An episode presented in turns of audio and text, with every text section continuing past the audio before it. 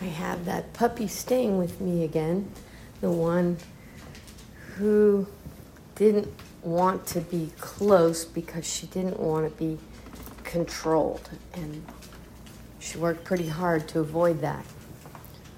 So now that she's back for several days, I went back to where we were, which is working outside on the long line. But inside, I have her wearing a four and a half foot soft kennel lead.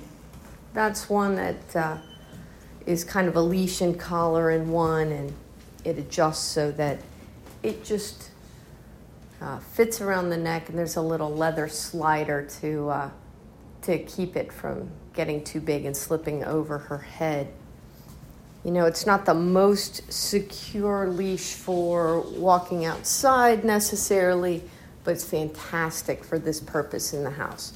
So she's dragging that around, and I noticed she's still, you know, when I put my hand down, if I don't have an obvious treat, she was still a little like, I don't know. If I get that close, you might you might catch me, make me do something I don't want to do. So, what I've been doing for the last couple of days, and it's starting to pay off, is I get a treat, or sometimes I don't. But before I put my hand down to pet her or to solicit petting, she's not too suspicious or too concerned about my walking within a foot or two of her. So I do that. And as I approach, when she's sniffing something else or doing something else, maybe I throw a few pieces of kibble on the floor to focus her attention on not me. Then I just stand on the end of that little four foot kennel lead. And she no longer has the option of going under the table or to the other side of the room or playing uh, you know, ring around the rosy with the bush in the middle. In this case, it's the table. But, um, and then once I'm standing on the leash, she has fewer options. And then that's when I put my hand down. And then she, she just came to me. She just put her hand, her head in my hand, and I could get her pet, give her pettings, give her attention. If I had treats in my hand instead of uh, my phone for this recording. I could give her some treats. And that's how I start to really show her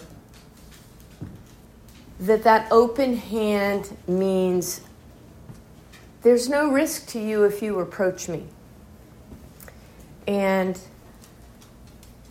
you know, the first time I did it, first few times I did it, I showed her my open hand, and the first thing she did was try to leave. But she got to the end of the leash because I'm stepping on it, and she couldn't go far. And so that gave her an opportunity to try a new behavior that was less ingrained because the ingrained behavior of, oh, I'm going to go to the other side of the room right now, didn't work.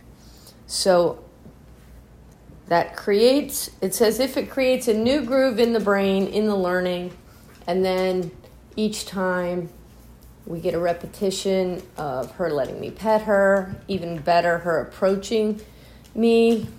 When I put my hand down, now I'm petting her, I'm giving her rubbies. Now that groove is starting to get deeper and deeper. That my reaching down with an open hand isn't something she needs to leave my vicinity for. And the, the my my hope is by the time she leaves, I can be farther away than the length of that leash and bend down, show her my open hand, and have her approach me like she did when I was standing on the leash. If we keep working on it, I think we have a good chance of getting there.